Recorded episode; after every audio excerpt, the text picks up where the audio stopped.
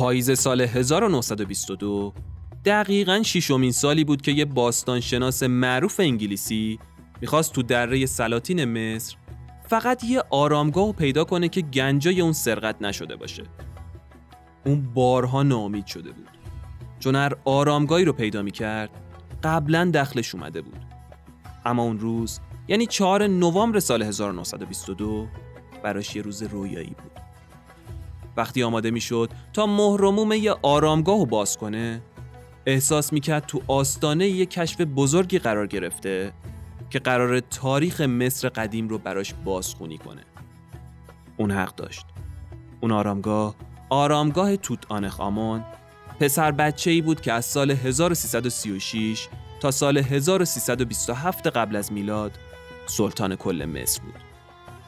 وقتی می‌خواست یه روزنه کوچیک تو اون آرامگاه ایجاد کنه دستاش میلرزید. می‌دونست داخل اون آرامگاه اتفاقای بزرگی منتظرشه. بعد از باز کردن مسیر وارد آرامگاه میشه. همه چیز دقیقا همونطور مثل سه هزار سال پیش مثل همون موقعی که فرعون دفن شده بود باقی مونده بود. انگار اونجا زمان تو چند هزار سال قبل وایساده بود. هم پیکر فرعون دیده می‌شد همونجا پر بود از تختا و نیمکتا و ظروف غذایی که چندین هزار سال دست نخورده باقی مونده بود. باد بزنایی از پر شترمرغ هنوز اونجا سالم مونده بود. حتی بوی عطری که با وجود گذشت قرنها هنوز مغز آدم و نوازش می‌داد رو می‌شد اونجا حس کرد. تو اتاق دیگه اون آرامگاه یه صندوق چند تونی طلا و جواهرات گرون قیمت وجود داشت پیکر فرعون توی تابوت سلایه‌ای دفن شده بود که داخلی ترین اون از لایه ای از طلای خالص بود و مومیای فرعون رو کاملا سالم حفظ کرده بود روی سر فرعون تاج طلایی وجود داشت که شکوه و جلال سلطنتی و عظمت پادشاهی رو از 3300 سال پیش نشون می‌داد. اون باستانشناس سالها روی بقایای جامعه مصر باستان که از آرامگاه توت آنخ آمان به دست آورده بود تحقیق و بررسی کرد. اون آرامگاه تونست برای دنیای امروزی ما اطلاعات مهمی از جامعه اون زمان مصر جمع کنه که می‌خوام داستانش رو براتون تعریف کنه. اینجا مصر باستان بزرگترین سمفونی تاریخ جهان و پایدارترین تمدن تاریخ بشریته.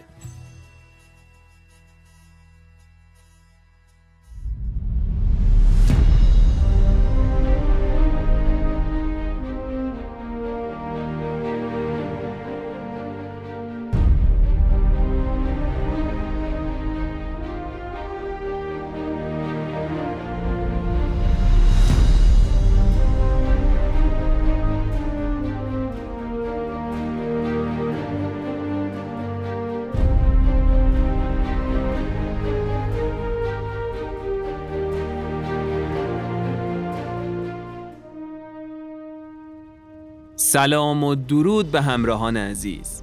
خوش اومدید به دومین قسمت از فصل دوم و مجموعاً اپیزود 13 همه پادکست رافکده.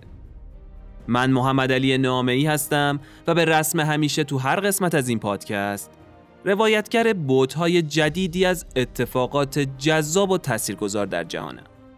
تو این روایت اومدیم سراغ یکی از بزرگترین و موندگارترین تمدنای تاریخ بشر. تمدنی که حدود پنج هزار سال پیش از میلاد مسیح تو درهای حاصلخیز نیل شمالی تو شمال آفریقا شروع شد و تو مرکز اون فرعونی قدرتمند و مقدس قرار گرفت. تو این روایت دو قسمتی اول می‌خوایم داستان نحوه شکلگیری سرزمین مصر باستان و دستاوردهای موندگار اونو بشنویم و بعد از اون با سه دوره اصلی تاریخ مصر آشنا بشیم.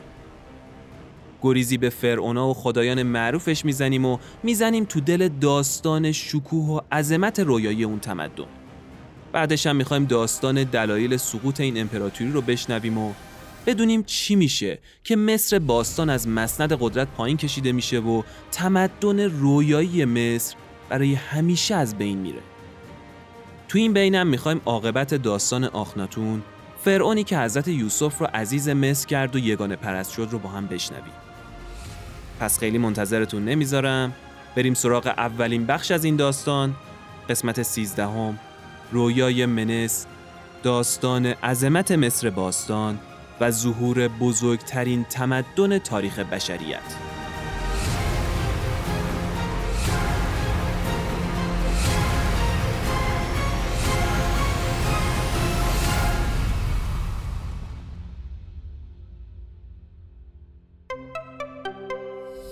حامی این قسمت سیسپیه سیسپی ارائه دهنده خدمات پرداخت اینترنتی به کسب و کار است. این روزا شما اگه یه page ساده فروش هم داشته باشید نیاز به یه درگاه پرداخت دارین تا مشتریان شما بتونن مثل آب خوردن پرداختشون رو انجام بدن. با داشتن درگاه پرداخت هم مشتریانتون رو راحت کردین دیگه درگیر پرداخت کارت به کارت و نمی‌دونم آقا عکس رسید بگیر بفرست و این چیزا نمیشن هم قطعا چون پرداخت راحته اون محصول یا خدمتی که ارائه می‌دید راحت تر به فروش می‌رسه و اصطلاحا مشتریان بیشتری رو وارد قیف فروشتون می‌کنید. اینجا سیسپی همون چیزیه که باید باشه. چیکار می‌کنه؟ میاد خیلی راحت بهتون درگاه پرداخت میده. درگاه پرداختی که هم امنه هم پایین ترین کارمزد رو تو بین همه درگاه پرداخت داره. درگاه پرداختشم هم برای وبسایت هم اپلیکیشن ها و هم page ای اینستاگرام که خوراک این روزاست قابل دریافت و فعال سازیه. کافیه وارد وبسایتشون بشید و ثبت نام کنید و درگاه پرداخت خودتون رو فعال کنید. سیسپی کنار درگاه پرداختم کلی امکانات دیگه به رایگان در اختیارتون می‌ذاره. از امکانات گزارشگیری بگیر تا امکان صدور آنلاین فاکتور و دریافت پیامک و مانیتورینگ لحظه تراکنشا و کلی چیزای دیگه. یه بستر امن و مطمئن چه برای کسب و کارهای کوچیک و چه سازمانها و شرکت های متوسط و بزرگ بهتون پیشنهاد می‌کنم اگه هر کسب و کاری دارید و می‌خواید فروشتون رو راحتتر و حرفه‌ای جلو ببرید حتما به سایت سیسپی سر بزنید و با چند تا کلیک ساده پنل و درگاه خودتون رو فعال کنید. راستی اگه با کد رافکده که تو توضیحات همین اپیزود قرار دادم ثبت نام کنید ده درصد تخفیفم روی کارمزد تراکنشاتون دریافت می‌کنید. دیگه چی از این بهتر؟ ها؟ خدمات پرداخت اینترنتی سیسپی.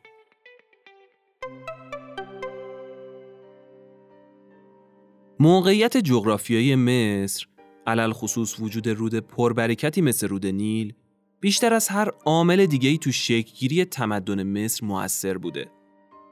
خب رود نیل تنها منبع آب تو اون منطقه بوده و میشه گفت زندگی تو مصر به جریان اون رود بستگی داشته. مصر با وجود نیل یه منطقه سبز و حاصلخیز مثل یه بوته گل توی صحرای بزرگ میمونه. رود پهنی که حدود 1100 کیلومتر طول داره و خاک بارور دره نیل ریشه های این بوته گل رو تشکیل میدن.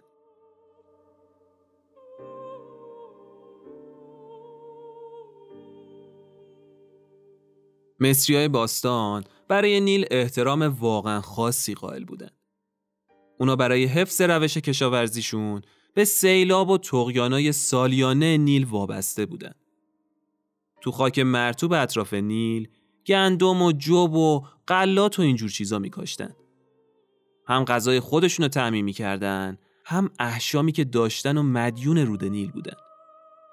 به خاطر همین رود پربرکت بود که مصریا کم کم دهکدهای دائمی رو اطراف نیل ساختن و با آجرایی که از گل نیل ساخته می‌شد خونه های محکم و یه طبقه بنا کردن و اینطوری نشونه های اولین تمدن ثابت کنار این رود شروع به پای گذاری می‌کنه.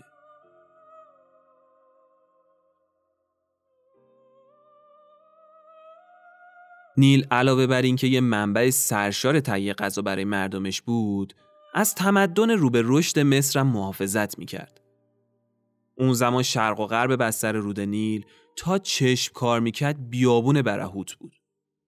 حواسمون هست دیگه داریم از چند هزار سال قبل از میلاد مسیح حرف می‌زنیم ها. شمال نیل یه حالت دلتا مانندی داشت که به خاطر باطلاقی بودنش نمی‌تونست لنگرگاه کشتیاب و قایقای بزرگ نفربر باشه. تو جنوبش پر از آبشارای صخره‌ای بود که سفر به سمت جنوب مصر رو سخت و خطرناک می‌کرد. حدود طبیعی سرزمین مصر تا حد زیادی میشه گفت به وسیله رود نیل شکل گرفته بود و باعث این شده بود که خیلی از دشمنای بالقوه مصر رو پشت مرزا نگه داره. به خاطر همین سختی ها هم کلا تو تاریخ مصر حمله به این کشور خیلی زیاد اتفاق نیفتاده و مصری ها هم با همین نعمت خدادادی می‌تونستن خودشونو وقف تمدن رو به رشدشون کنن. و همین باعث شد تا برای پیشرفت و تمدن سازی برنامه ریزی دقیق تری داشته باشن.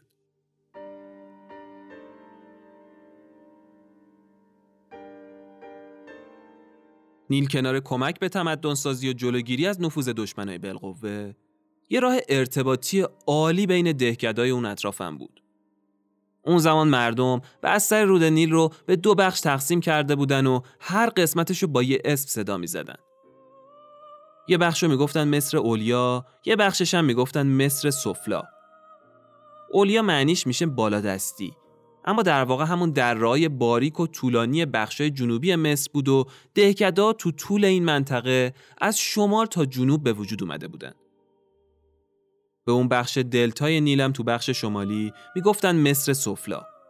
اونجا هم دهکده ها دور بر هفت شاخه اصلی رود نیل ساکن شده بودن. نیل خوبی که داشت این بود که داخل چهاردیواری مصر قابل کشتیرانی بود و همینم ارتباط و حمل و نقل بین دهکده ها رو آسون کرده بود. رود نیل مثل یه بزرگراه عریض و طویل به فرعونا کمک کرد تا مصر رو از نظر سیاسی متحد کنن و یه تمدن مشترک و رویایی رو به وجود بیارن. البته تا اینجای داستان هنوز حرفی از فرعون و تاج و تخت نیست. فعلا داره پایه های تمدن و اجتماع توی منطقه بیابونی شکل می‌گیره.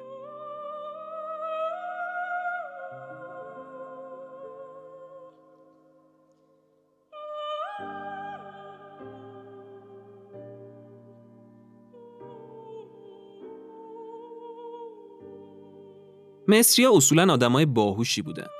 تو سالهای 5500 تا 3100 قبل از میلاد یعنی در واقع تو دوره قبل از سلسله ها مصریا تونسته بودن روش نسبتا پیچیده ای رو برای آبیاری اختراع کنن. اومده بودن یه سری حوزچه‌ای تو زمین حرف می‌کردن و مثل یه آب انبار سیراب تو اون ذخیره می‌کردن. بعد یه سری مجرا میکندن که بتونن آب رو از این حوزچه ها به مزرعه هایی که چندین کیلومتر از رود دور بودن برسونن. خب برای زمان خودش کار هوشمندانه ای به نظر می‌رسید دیگه. اما این روش آبیاری به نگهداری مداوم و مرمت حوزچه ها و مجراها احتیاج داشت. هرچقدر زمان میگذشت مصریا تو زمینه آبیاری پیشرفتهای بیشتری می‌کردن و وسیله های مختلفی اختراع می‌کردن. یکی از اون اختراعای جالبشونم وسیله بود به اسم شدوف که یه سطل بزرگ بود که به یه تیرک بلند وصلش می‌کردن و آب از نیل بر می داشتن و مثل جر سقیل منتقل می‌کردن به زمین های کشاورزیشون. صحبت برای که حدود 4500 سال قبل از میلاد مسیح. همین روش آبیاری اونقدر موفق بود که کشاورزا می‌تونستن توی یه فصل بیشتر از دو یا سه مرتبه محصول درو کنن. چیزی که هنوز تو کشور ما تو سال 2022 یه بارش هم برای بعضی از کشاورزامون آرزو شده.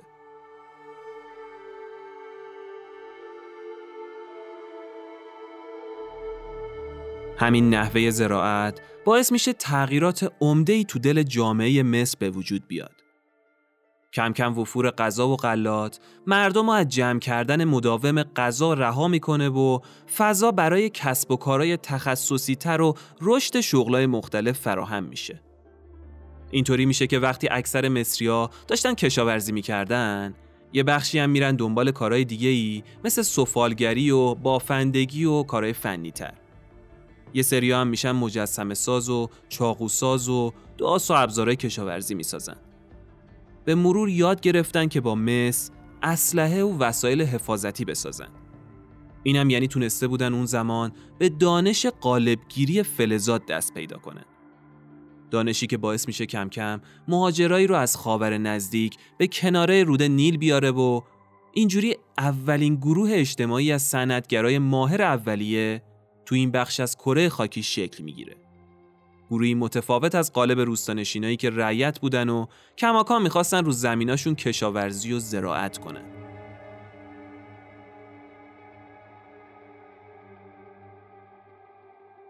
اما با تمام این تغییراتی که شنیدید هنوزم کشاورزی مهمترین حرفه تو مصر باستان محسوب می‌شد و رزق اکثر مردم از زمینای کشاورزی در می اومد.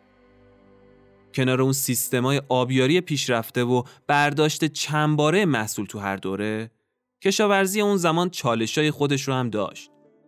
از یه طرف هر سال آفت نیمی از محصولاتشون رو از بین می برد و اسبای آبی هم که اون موقع یکی از حیوانات ترسناک و درنده نیل محسوب می شدن بخش زیادی از محصولاتشون رو خراب می‌کردن.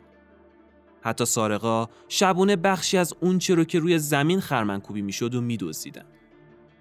از یه طرفم چون هنوز پول اختراع نشده بود، کشاورزا مجبور بودن بخشی از محصولاتشون رو به عنوان مالیات به رئیس منطقهشون پرداخت کنن که این موضوع هم برای مردمایی که کشاورزی می‌کردن اصلا خوشایند نبود. چون در نهایت با تمام این نکتهایی که بهتون گفتم محصول زیادی برای خودشون باقی نمیموند.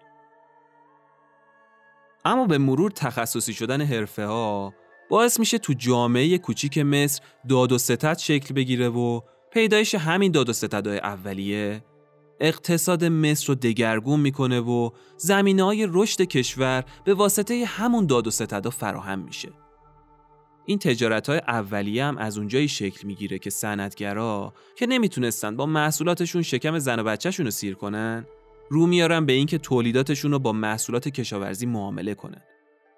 خب کشاورزا هم از این معامله پای راضی بودن و اونا هم نیازاشون اینطوری برطرف می‌شد. بعد یه مدت داد و ستد از داخل روستاها میره به سمت داد و ستد بین دهکدهای مجاور طول نیل.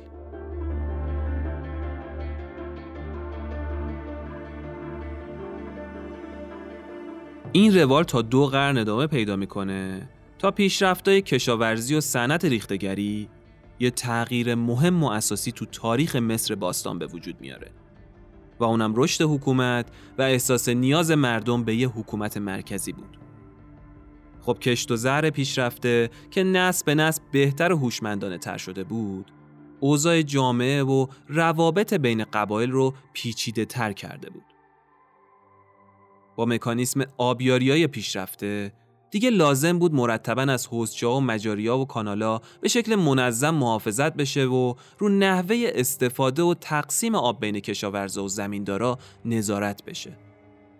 محصولا هم زیاد شده بود و باید توی مکانیسمی انبار می‌شد و تو زمان مورد نیازش توضیح می‌شد.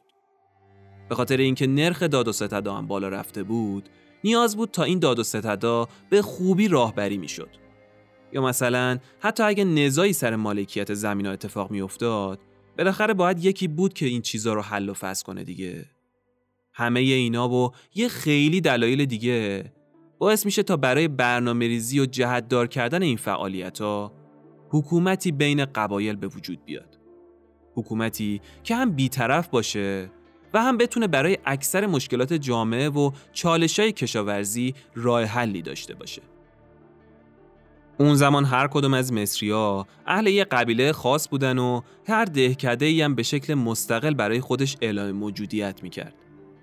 هر کدوم از قبیله ها یه رئیس و ریش سفید داشت که همه اهالی اون قبیله بهش وفادار بودن و به گفته ها و کردار اون آدم اعتقاد کامل داشتن. این اعتماد و احترامم تا حدی بود که تو بعضی از دهکده ها اون آدم رو میپرستیدن. کنار اون مناطق قبیله‌ای دو سه تا شهرستان هم وجود داشت. هر کدوم از این شهرستان ها از چند تا دهکده تشکیل شده بودن و در مجموع هر شهرستان یه پادشاه داشت که در واقع میشه گفت همردیف رئیس تو مناطق قبیله ای بود. این شهرستان ها هم مثل قبیله ها بازارهای خودشونو داشتن، خدای محلی خودشونو داشتن، معبد داشتن، نباد قبیله ای داشتن و کلا نمونه بزرگ شده ای از دهکده ها بودن. معمولا هم وقتی پا می گرفتن که یه قبیله از بقیه قبیله های دوروبری خودش قویتر و موفقتر عمل می کرد و رهبرای اون منطقه نفوذ بیشتری تو دهکدهای دور اطرافشون داشتن. به مرور رؤسای همین شهرستانا شروع می‌کنن به فتح مناطق ضعیفتر و دست پایینتر یا با ازدواج و وصلت با بزرگای اون منطقه یه جوری خودشونو مالک اون مناطق می‌کردن اونقدر این فتح کردن های دهکدا و قبایل اطراف ادامه پیدا می‌کنه تا بالاخره مصر تبدیل میشه به دو تا حکومت اصلی مصر سفلا که تو ناحیه دلتای نیل قرار داشت و پایتخت اون بیوتو تو غرب دلتا بود و یه بخشی هم به اسم نخب میشه پایتخت مصر اولیا که در واقع همون سرزمین های دره نیل بود که از دلتا تا اولین آبشار نزدیک آسوان تو جنوب مصر ادامه داشت. میگن تقریبا نزدیک دو قرن این دوتا سلطنت کنار هم بودن و همیشه هم با هم درگیری داشتن. اما بالاخره با وحدت این دو منطقه عنصر عظمت مصر باستان آغاز میشه.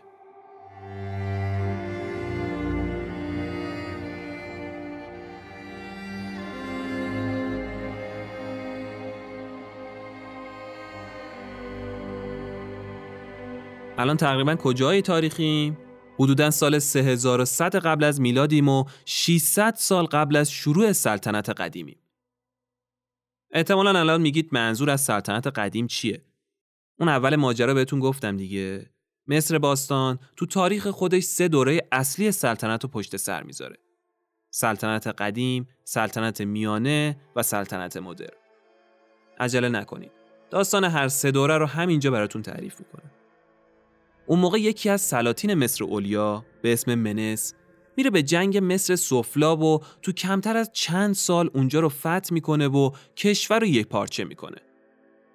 منس با این کارش بالاخره به تموم هرج و مرجای اون دوغن پایان میده و با وحدت مصر اولیا و سفلا مصر تبدیل میشه به اولین ملت تو تاریخ تمدن بشریت و خودشم میشه اولین پادشاه مصر باستان.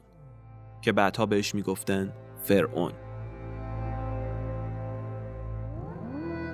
بعضیا میگن منس اسم یه شخص نیست و یه لقب افتخاریه.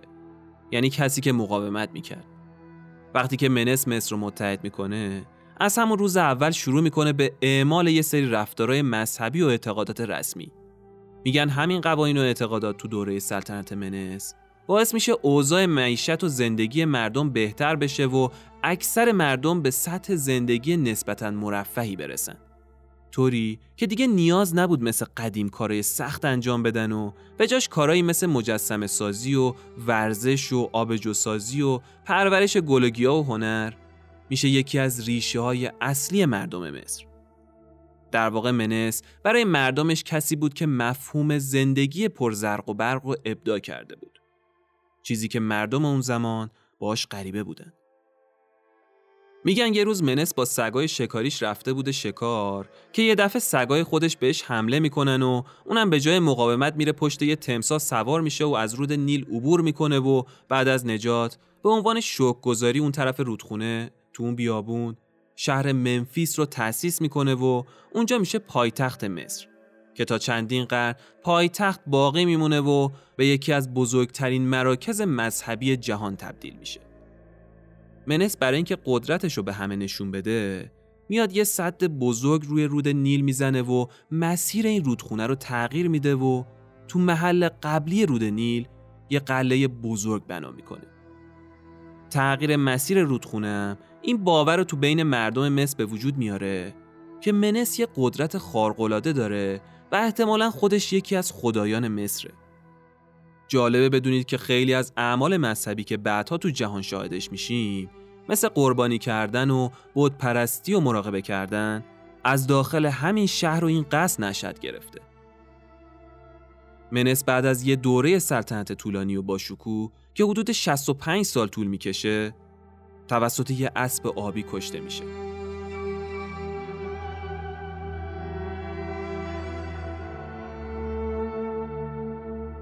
خیلی تعجب نکنید که چرا باید یه اسب آبی تو کشته شدن یه پادشاه دخالت داشته باشه. تو فرنگ مصر باستان اسب آبی یه حیوان ترسناک بوده و مرتبا هم توسط شکارچیا کشته می شده. مرگ به وسیله اسب آبی از بدترین مرگا تو مصر باستان بوده. اونقدر این حیوان براشون منفور و بدیوم بوده که اون زمان اسب آبی رو نماد خدای هرج و مرج می‌دونستن و بهش می‌گفتن خدای ست. حالا جلوتر داستان خدایان مهم مصر رو براتون تعریف می‌کنم. به خاطر همین موضوعم خدای ست به عنوان اولین قاتل تو فرهنگ مصر باستان شناخته میشه.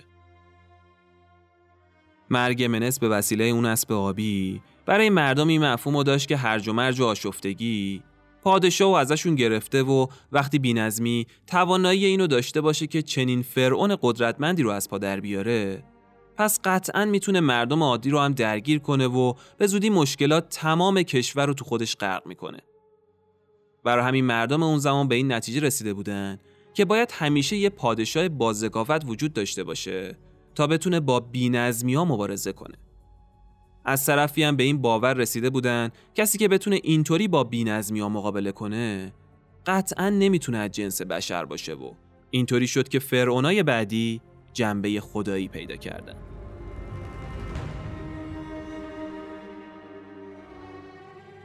رویای منس اتحاد بین مصر اولیا و سفلا بود یه فرعون بزرگ که از نظر مردمش قادر به انجام کارهای خارق‌العاده بود و تونست تو تاریخ مصر یه عصر طلایی و تمدن کهن رو برای نسلهای بعدی پایریزی کنه. تو طول تاریخ مصر منس مثل همه بنیانگذارای ملت ها مثل یه ارزش فرهنگی بهش احترام گذاشته شد و به نظر خودم چه فردی به اسم منس وجود داشته باشه یا نه چیزی که اهمیت داره اینه که حتی تا امروز داستان این فرد برای مردم مصر با ارزش و محترمه با هدایت منس و فرعونای بعد از اون تمدن مصر تو سه قرن بعدی به یه رشد منظم و موفق می‌رسه. جالبه بدونید اون کاغذی که از نی پاپیروس ساخته شد تو اون دوره اختراع میشه و مصریا تو اون زمان موفق میشن یه نوع خط تصویری به اسم هیروگلیف رو اختراع کنن و با وضع مالیاتای منصفانه زمینه برای شروع دوره‌ای تحت عنوان سلطنت قدیم مهیا میشه. تو این سلطنت قدیم عصر عظمت مصر باستان شکل می‌گیره و فرائنه بزرگ مصر کنترل تمام مردم و سرزمینای اطراف نیل و خاور نزدیک رو به دست می‌گیرن. مذهب، هنر، بازرگانی و معماری و ادبیات، حتی زندگی اجتماعی و اقتصادی مردم همه و همه به وسیله این فرایانه قدرت می‌گیره تا حدی که حکومت مرکزی تا چند قرن به یکی از رویایی ترین حکومت های نخستین بشر تبدیل میشه.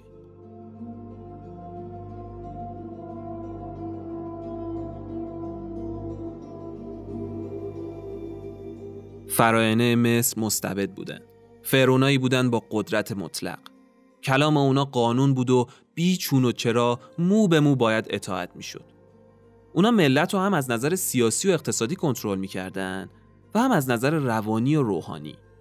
طبق اون داستانی که براتون تعریف کردم مردمان مصر باور داشتن که فرعونا روح خدایی دارن و اونا رو پسر رع خداوند خورشید می‌دونستن.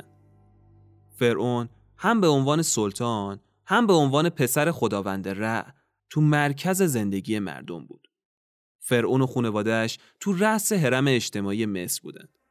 بعد از اونا کاهنا و مامورای بلند مرتبه و اشراف قرار داشتن. کاتبا و هنرمندای متبهرم جزو طبقه بعدی بودن. اما بزرگترین طبقه که پایین ترین قسمت حرم اجتماعی بود کشاورزا و کارگرا و در کل رعیتایی بودن که برای طبقات بالاتر کار می‌کردن. اون زمان با اینکه اشراف مصر می‌تونستن املاک اختصاصی داشته باشن اما خب بیشتر زمینا به فرعون تعلق داشت و اون وارث همه سرزمینای مصر و زمینای مرغوب اطراف نیل بود. از اونجایی هم که مصریا تا قرنا نظام پولی نداشتن، مالیاتا به شکل گندم و شراب آبجو از مردم گرفته می‌شد و فرعون هم از این درآمد برای پرداخت مزد کارمندا و صنعتگرا و کاهنای معبد استفاده می‌کرد. اون زمان تمام کارهای روی زمین روی دوش رعیتا بود و اکثر مردم جامعه رو هم همین رعیتا تشکیل می‌دادن. وضع رعیت های مصر باستان تقریبا شبیه سرفا یا همون نظام ارباب رعیتی تو اروپای قرون وسطا بود. یادتون میاد دیگه تو داستان رویای انقلاب حسابی در مورد این سرفا و عاقبتشون صحبت کردیم. فراینه سلطنت قدیم برای اینکه بتونن قدرت مطلق خودشون رو حفظ کنن در کنار راهبری تجارت روزمره مصر یه نظام متمرکز حکومتی رو به وجود آوردن که تو طول تاریخ مصر باستان حفظ شد. یه دولت مرکزی تو منفیس تشکیل شده بود. یه انتخاب هوشمندانه چون شهر تو نزدیکی محل اتصال مصر اولیا و سفلا بود. اینطوری فرعون می‌تونست فعالیت محلی مناطق اطراف رو کاملا رسد کنه. اون اوایل فقط دوروبریای فرو می‌تونستن پست و مقامای درباری داشته باشن. اما به تدریج خرد فراینه باعث شد تا افراد عادی و لایقم بتونن به سمتهای کارمندای برجسته حکومتی منصوب بشن و همینم یکی از دلایل اصلی موندگاری و عظمت بیشتر فراینه شده بود. خب فرعون تو رأس سلسله حکومتی قرار داشت و بعد از فرعون تواناترین شخص کسی بود که تو سمت وزیر قرار می گرفت. وزیرم وظیفهش نظارت به یه خیلی از بخشای حکومت مرکزی بود. از جمعآوری مالیات بگیر تا نظارت روی کشت و زرع و نگهداری سیستمای آبیاری و نظام غذایی و ساخت و ساز و کلی چیزای دیگه. اون زمان 22 حکومت محلی تو مصر اولیا و 20 تا حکومت هم تو مصر سفلا وجود داشت. هر کدوم از این حکومت ها میشه گفت که نظام کوچیک شده از حکومت مرکزی بودن. یعنی تمام بخشا و های حکومت مرکزی رو می‌تونستی تو اون نظام کوچیک شده پیدا کنی. هر ایالت برای خودش یه حاکم شهر داشت که توسط فرعون از را نصب می‌شد و این حاکم موظف بود هر پنج روز به وزیر فرعون گزارش کامل شهر رو ارسال کنه. فرعون با این کار از کوچکترین مشکلات و اتفاقات اون شهر باخبر می‌شد و فوراً دستورات لازم رو صادر می‌کرد. وظیفه هر حاکم یه چیزی شبیه وظیفه وزیر دولت مرکزی بود. اما در کنار اون وظایفی که داشت، موظف بود تا سربازایی رو که معمولا از کشاورزای شهرش بودن آموزش بده تا تو مواقع استرار برای جنگیدن و محافظت از سلطنت به سپاه فرعون ارسال کنه. یکی از ضعفای مصر باستان این بود که ارتش ملی نداشت. می‌دونید دیگه دین و مذهب کلا برای مصریای باستان خیلی با ارزش بود. مصریا علاوه بر اینکه فرعونشون رو پسر خدا می‌دونستن، حدود چند صد تا خدای دیگر رو هم میپرستیدن. مصریا باور داشتن که خدایان به طبیعت و تمام جوانب زندگی مردم حاکمن و از تولد تا مرگ اونا رو دنبال می‌کنن. برای هر کدوم از خداهاشون هم یه شکل و ظاهر و صفات و قدرتی هم در نظر گرفته بودن و موقعی که یه مشکل یا یه بدبختی خاصی اتفاق میافتاد سراغ یکی از اون خداها می‌رفتن یا برای اینکه دچار یه سری از مشکلات نشن مرتب اونا رو پرستش می‌کردن بعضی از خداها به شکل انسان بودن و بعضی هم شبیه حیوان. یه سریاشون هم ترکیب این دوتا بودن. منشأ این خدایان رنگ و هم تقریبا مشخص بود. اکثرا تو دوران پیش از سلسله به وجود اومده بودن. وقتی که هر دهکده خدای خاص خودشو داشت. بعضیاشونم زاده ذهن کاهنایی بودن که می‌خواستن با این کار شکم خودشون و زن و بچهشون رو سیر کنن. هرچی هم زمان میگذشت بعضی از این خداها مشهورتر می شدن و می‌رفتن تو جمع الهه های بزرگ ملت مصر. تو بین همه این خداها سه تا خدا خیلی معروف میشن و اکثر مردم مصر به وجود این خداها ایمان میارن. اولین و مهمترین خدا تو دوره سلطنت قدیم خداوند خورشید بود که مصریا بهش می‌گفتن خداوندگار رع. اونا معتقد بودن که این خدا هر روز از شرق متولد میشه و تو روز نظارگر مردم مصر و مثل پیرمردا هر شب تو غرب میمیره. تو طی شبمون زیر زمین منطقه‌ای که مرده تو اونجا زندگی می‌کردن سفر می‌کنه تا دوباره به شرق برسه. نماد خداوندگار ره هم یه آدمی بود که یه سر شاهین داشت. پرنده شاهین. یه تاج دایره‌ای هم روی سر این شاهینه بود و یه مار کبرا دورش پیچیده بود. اون تا قرنها مهمترین خدای مصر باستان بود و مردم معتقد بودن کلید زندگی یا آنخ تو دستای خداوندگار ره قرار داره و این کلید تا چندین هزار سال یکی از اصلی ترین نمادای مصر باستان بود. ر اونقدر برای مصریا مهم بود که فرعونا خودشونو پسر این خدا می‌دونستن. دومین خدای معروف رو به اسم اوزیریس میشناختن. اون خداوندگار مرگ بود. خدایی که حاکم دنیای زیر زمین بود. مصریا تو افسانه هاشون می‌گفتن یه موقعی اوزیریس حاکم کل مصر بوده و اونو یکی مثل فرائنه مصر می‌دونستن. فرعونی که قدرت مطلق سرزمینای نیل بود و برادرش به اسم ست خداوندگار خشم اونو با نیرنگ داخل یه تابوت می‌کنه و میندازه داخل رود نیل رو اونو از مسند قدرت پایین می‌کشه. اما اوزیریس توی ماجرایی زنده میشه و به جهان زیر زمین میره و برای همیشه اونجا زندگی می‌کنه. از اونجایی هم که مصریا مرگ رو اتمام زندگی نمی‌دونستن و به نظرشون مرده ها بعد از مرگ تو جهان زیر زمین زندگی می‌کردن خب پرستش این خدا براشون اهمیت ویژه‌ای داشت.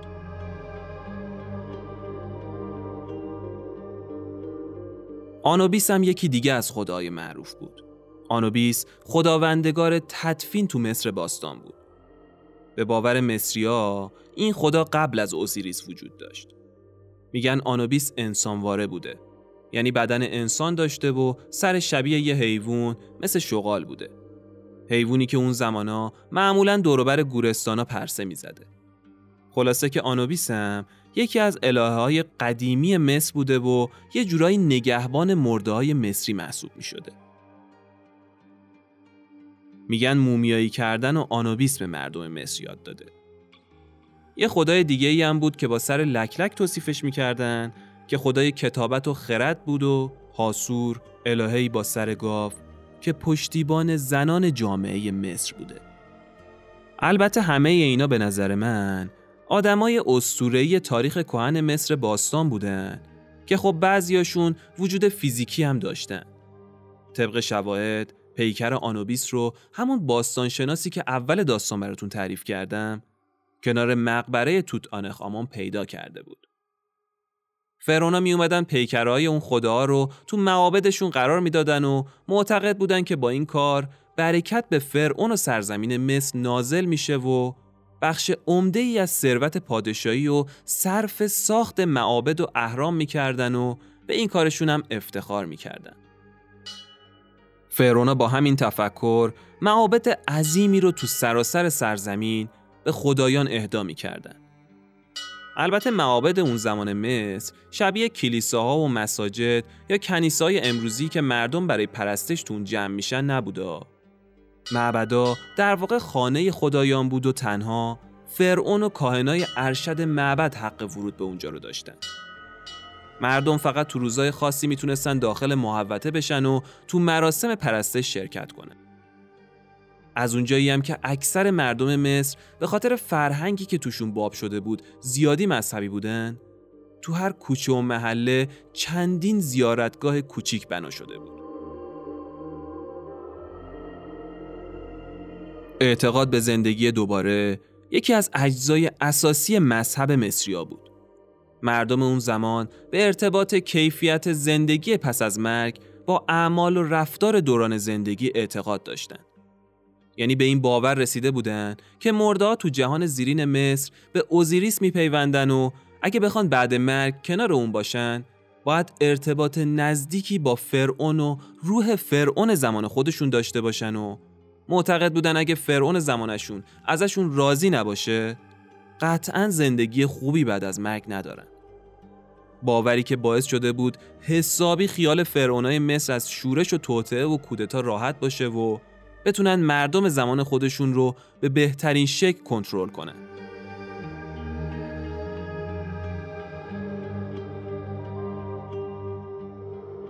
مردم معتقد بودن وقتی که فرعون میمیره روش برای سفر به زندگی دوباره به یک کالبد نیاز داره. اونا باور داشتن که اگه اجازه بدن بدن بعد مرگ بپوسه روح محکوم میشه تا ابد تو تنهایی خودش سرگردون سر کنه. برای همین مصریا می‌خواستن از سفر موفق پادشاهاشون به جهان دیگه مطمئن بشن. جایی که بر اساس اعتقادات اونا حاکم می‌تونست بعد از مرگ هم امنیت مردمانش رو تا ابد تضمین کنه. به خاطر همین اونا به کمک آنوبیس، خدای مردگان، شیوه خاصی از نگهداری اجساد رو به اسم مومیایی کردن ابدا کردن که پیکر فرعون خونوادش رو که اجازه ورود به جهان زیرین داشتن رو حفظ می‌کرد. وقتی که فرعون میمرد مستخدما بدن اون رو به معبدی نزدیک آرامگاهش می بردن. اول کاهن مرگ بدن حاکم رو روی میز باریکی قرار می‌داد و اندامای داخلی اونو تخلیه می کرد تا از پوسیدگی جلوگیری کنه. بعدش به کمک یه قلاب بلند و نازک فلزی مغز فرعون رو از داخل بینی خارج می کرد. تنها اندامی که از بدن جدا نمی‌کردن و برش نمی داشتن قلب بود.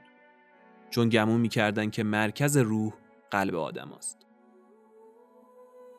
مصریای باستان معتقد بودند که قلب شخص مرده رو خدایان وزن می‌کنن تا ارزش شخص برای زندگی بعدی تعیین بشه. بعد از تخلیه اندامای داخل بدن، بدن فرعون رو با شراب خرما شستشو می‌دادن و با سمق مر رو یه نوع عطر خاص دوباره میدوختن. سمق مر سمق یه نوع درخته که بیشتر تو جنگلای آفریقا پیدا میشه. بعد از این کار اونو با یه نوع نمک خاص میپوشوندن تا مایات درون بافتی بدن کامل خشک بشه. بعد هفتاد روز بدن خوش شده رو تو نیل میشستن و روی پوست بدن یه نوع روغن گیاهی و یه نوع موم زنبور میمالیدن. آخر سرم بدن رو تو نوارایی از پارچه کتان نازک میپیچیدن. اگه تمام این عملیات درست و سر موقع انجام می‌شد، طبق اعتقادات مصریا فرعون مرده به زودی به زندگی برمیگشت و از مردم زمان خودش مراقبت می‌کرد. وقتی که بدن مومیایی می‌شد، حالا وقت برگزاری مراسم یاد بود می‌شد. جسد و معمولا تو سه تا تابوت بزرگ تو در تو میذاشتن و هر سه تابوت رو توی تابوت بزرگتر سنگی قرار می‌دادن و درش رو حسابی مهرموم می‌کردن. بعدش هم به کمک یه پایه تابوت رو به سمت آرامگاه میکشیدن. کل مراسم چندین روز طول می‌کشید. تو روز شروع مراسم کائنات جلوتر حرکت می‌کردن و دعا میخوندن پشت سر اونا هم خانواده سلطنتی و مردم عادی حرکت می‌کردن. تمام مردم پایتخت باید تو این مراسم شرکت می‌کردن. مستخدما هم هرچی وسیله و لباس و غذا و اسباب اساسیه بود. برای ارباب مردشون حمل می‌کردن تا تو زندگی بعدی از اونا استفاده کنه آرامگاه فراینه بزرگ اهرام عظیمی بود. بناهای بزرگی از سنگ که برای نگهداری دائمی پیکر فرعون طراحی شده بود. این اهرام تو منطقه‌ای به اسم جیزه محلی خارج از شهر باستانی منفیس تو غرب رود نیل قرار داشت. این اهرام هم آرامگاه فراینه بود هم نمادی از قدرت عظیم و همیشگی فرعون زمان خودش. روند ساخت اهرامم خودش نشون دهنده این بود که حاکم وقت تو تنظیم منابع کشور چقدر با کفایته. فراینه سلطنت قدیم برای نشون دادن همین کفایت و قدرت کلی اهرام ساخته بوده اونقدری که دوره سلطنت قدیم به عصر اهرام معروف شده بود تو اون دوره هر فرعون یه معمار اصلی داشت که کنار طراحی شهر و سیستمای آبیاری مسئول طراحی آرامگاه فرعونم بود. در مورد طراحی آرامگاه یکی از وظایفش این بود که مطمئن بشه ورودی معبد و آرامگاهی که طراحی می‌کنه رو به شمال باشه. برای همین مصریا کم کم با دانش نجوم شناسی هم آشنا شده بودن. نحوه تعیین محل ساخت اهرامم برای زمان خودش واقعا جالب بود. اینطور بود که اول کارگرا می اومدن با خشت گلی یه دیوار گرد می ساختن تا یه افق مصنوعی ایجاد کنن. شب که می‌شد معمار اصلی می اومد وسط اون دیوار گرد وای میستاد و محلی که اولین ستاره تو آسمون طلوع می کرد و مشخص می کرد. موقع سحرم جایی که اون ستاره غروب می کرد رو روی اون دیوار علامت می‌زد. بعدش می اومد از این دو نقطه دو تا خط به مرکز دایره می‌کشید و زاویه به دست اومده بین این دو خط رو نصف می‌کرد و خط نیمساز می‌شد زاویه حقیقی رو به شمال واقعا کار تخصصی بودا اون زمان به همچین دانشی دست پیدا کرده بودن این نشون می‌داد که مصریا کنار علم نجوم ریاضیات رو هم به وجود آورده بودن. قبل از ساخت اهرامم لازم بود محاسبه کنند برای ساخت هرم چه مقدار سنگ لازمه دیوارها باید دقیقا با چه زاویه‌ای ساخته بشن و برای تأمین غذای کارگرا فرعون باید چه مقدار غذا تهیه کنه همه اینا هم باعث شد تا نظام کتابت و نگارش ارقام رو ابداع کنه. باورش سخته ولی مصریای باستان فرمولایی برای اندازهگیری مساحت مربع و مثلث و دایره داشتن و حتی حجم استوانه و هرم رو به دست آورده بودن.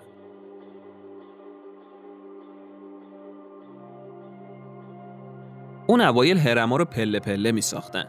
یعنی می اومدن طبقه اول رو به شکل مربع بنا می کردن. بعدش کم کم طبقات کوچیکتری رو روی اون قرار می‌دادن تا یه هرم پله پله قول پیکر ساخته بشه.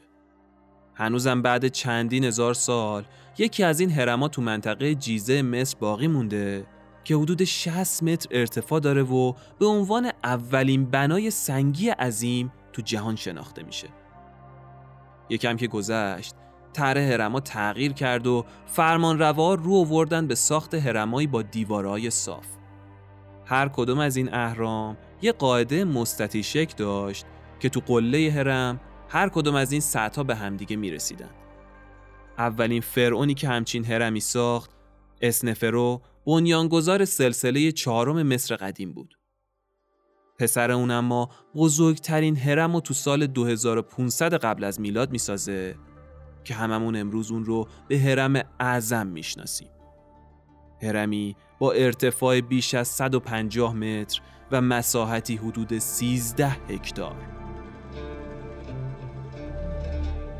13 هکتار میشه حدوداً مساحت 90 تا استادیوم فوتبال. تو ساخت این هرم اعظم بالای دو میلیون تخت سنگ به کار رفته و از عجایبه که تو اون سالا چجوری هرم به کمک کارگرا و بدون تجهیزات پیشرفته و ابزار تخصصی ساخته شده. میشه گفت هیچ کس تو دنیای کهن و حتی دنیای امروزی ما مثل مصریای باستان درکی به این تبهر از هنر معماری و ساخت و ساز نداشته. تاریخ نویسا میگن برای ساخت هرم اعظم حدود 100 هزار کارگر به مدت 20 سال شبانه روز کار کردند تا همچین قول سنگی رو تو دل بیابون ساختن. اکثر کارگرا رعیتایی بودن که تو فصل تقیان نیل که نمی‌تونستن کشاورزی کنن می اومدن تو ساخت هرم کمک می‌کردن. وقتی که محل هرم مشخص می‌شد، کارگرا بسیج می‌شدن برای پیدا کردن و حمل سنگای بزرگ. تصورش هم سخته. اما مشخص شده که بعضی از سنگای اهرام از حدود 700 کیلومتری جنوب مصر آورده شدن. سنگای یه تیکه و چند تونی. صنعتگرای اون زمان از ابزارهای ساده‌ای برای شکل دادن به سنگا استفاده می‌کردن. این کار اونقدر سخت بود که به دو گروه شکیبا و زورمن تقسیم شده بودن. بعد از اینکه گروه شکیبا سنگا رو شکل می‌داد، گروه زورمن میومد سنگایی که حدود دو نیم تن وزن داشتن رو میذاش روی عرابه های چوبی و با تناب حسابی محکمشون می‌کرد. این عرابه ها هم تو مسیری که با الوار فرش شده بود به سمت رود نیل کشیده می‌شد. تو اونجا سنگا رو روی قایقای خاصی میذاشتن و به محل آرامگاه میبردن. بعد از اینکه سنگا تو محل آرامگاه تخلیه می‌شدن، اونا رو روی یه سطح شیبدار میذاشتن و هزار مکافات میکشیدن بالای هرم. این اهرام بزرگ که از دور تو آسمون یا حتی از فضا جلوهگری می‌کنن نماد سلطه فرائنه سلطنت قدیم تو تمام جوانب زندگی مصریای باستان بودن. همونطور که گفتم برای حفظ اتحاد مصر منس اومده بود یه پایتخت جدید ایجاد کرده بود که حدود سی کیلومتری جنوب قاهره امروزی بین مصر اولیا و سفلا بود. اسم این شهر اوایل دیوار سفید بود. به خاطر اینکه دور تا دور قصر پادشاه یه دیوار خشتی سفید رنگی کشیده بودن که بعدها بهش گفتن منفیس. میشه گفت تمام فراینه دوره سلطنت قدیم از داخل این شهر به مردم حکومت می‌کردن. منفیس تو زمان خودش اونقدر شهر معتبر و مشهوری شده بود که به گفته اکثر باستانشناسا از نظر غنی بودن تو هر بودی هنوز مشابه شهر منفیس تو تاریخ پیدا نشده. اگه بخوام در مورد ظاهر شهر بهتون بگم خیلی دقیق نمیشه در موردش نظر داد. چون خب شهرهای مصر باستان برخلاف معابد و آرامگاه ها از چوب و خشت ساخته شده بودن و تا حد خیلی زیادشون از بین رفتن. اما میشه حد زد که قطعا یه شهر سلطنتی با شکوه بوده که فرعون و خانوادهش توی قصر بزرگ تو قلب این شهر زندگی می‌کردن. در مورد زندگی روزمره فرعون هم اگه بخوام بهتون بگم اینطور به نظر می اومد که زندگی روزمرهشون هر روز صبح با پوشیدن لباسای پادشاهی و آرایش و برداشتن نماد پادشاهیشون شروع می شد و با رفتن به سمت تخت سلطنت شروع می‌کردن به راهبری تجارت کشور و تصمیمات سیاسی و فرهنگی رو جهت اجرا و نظارت به وزیر خودشون انتقال می‌دادن. ملکه و شاهزاده ها هم اکثر زمان خودشون رو به تفریح و خوشگذرونی میگذروندن. تو طول هفته هم چندین بار جهت ادای احترام به معبد می‌رفتن یا به آرامگاه فرعون قبلی سر می‌زدن. شهبانوی اعظم یا همون همسر خاصه فرعون از نظر سیاسی قدرتمندترین زن تو سراسر کشور بود. بچه های اون مستقیما وارث تخت پادشاهی می شدن. اما فرعون معمولا چند تا همسر دیگه هم داشت که اونا هم بالاخره بچه دار می شدن و تو قصر زندگی می کردن. اگه حاکم از ملکش پسردار نمی شد قانون اینطوری بود که یکی از دختراش با یکی از پسرای سایر همسرای فرعون ازدواج می‌کرد تا فرزند دخترش صاحب فرزند پسر بشه. مصریای باستان اصولا ممنوعیتی برای ازدواج منصوبین سلطنتی با هم نداشتن و باور داشتن که ازدواج بین خانواده یعنی خواهر و برادر ناتنی خون الهی اونا رو خالص نگه میداره و سلسله سلطنتی حاکم رو قوی تر می‌کنه. مصریای باستان به واسطه اون مومیایی کردن اطلاعات زیادی درباره بدن انسان به دست آورده بودن و میشه گفت از سه هزار سال قبل از میلاد اولین تجربه های موفق جراحی رو مصریا داشتن و اولین پزشکا و داروسازای دنیا تو منفیس زندگی می‌کردن. مصر داشت به رشد و بلوغ خودش نزدیک می‌شد. داشت تمدنی رو نهادینه می‌کرد که مشابهش تو جهان خلق نشده بود. تمدنی غنی که بنا شده بر اساس اصل آبیاری و کشاورزی بود.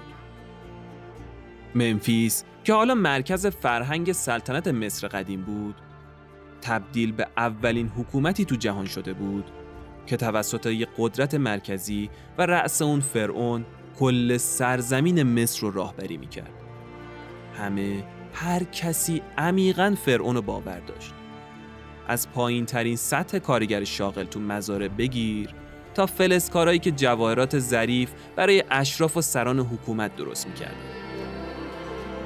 تمام مردم یک دل همه زندگی و زحماتشون رو پای فرعون میریختن. اما اوزا اینطوری نموند و مصر داشت ناخواسته آماده دورانی به اسم سلطنت میانه می‌شد. سلطنتی که می‌خواست مصر جدیدی به وجود بیاره.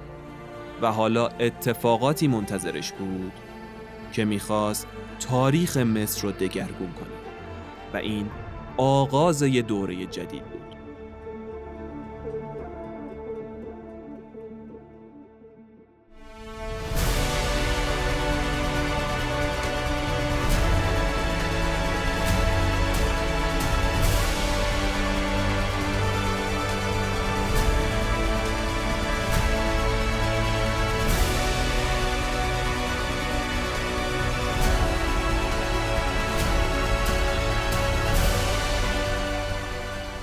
شما قسمت اول از داستان دو قسمتی رویای منس داستان عظمت مصر باستان و ظهور بزرگترین تمدن تاریخ بشریت را شنیدید.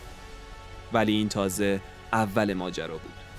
تو اپیزود دوم با دوره های سلطنت میانه و پادشاهی نوین مصر آشنا میشید و داستان معروف آخناتون فرعونی که با رهنمودای یوسف پیامبر یکتا پرست شد رو میشنوید.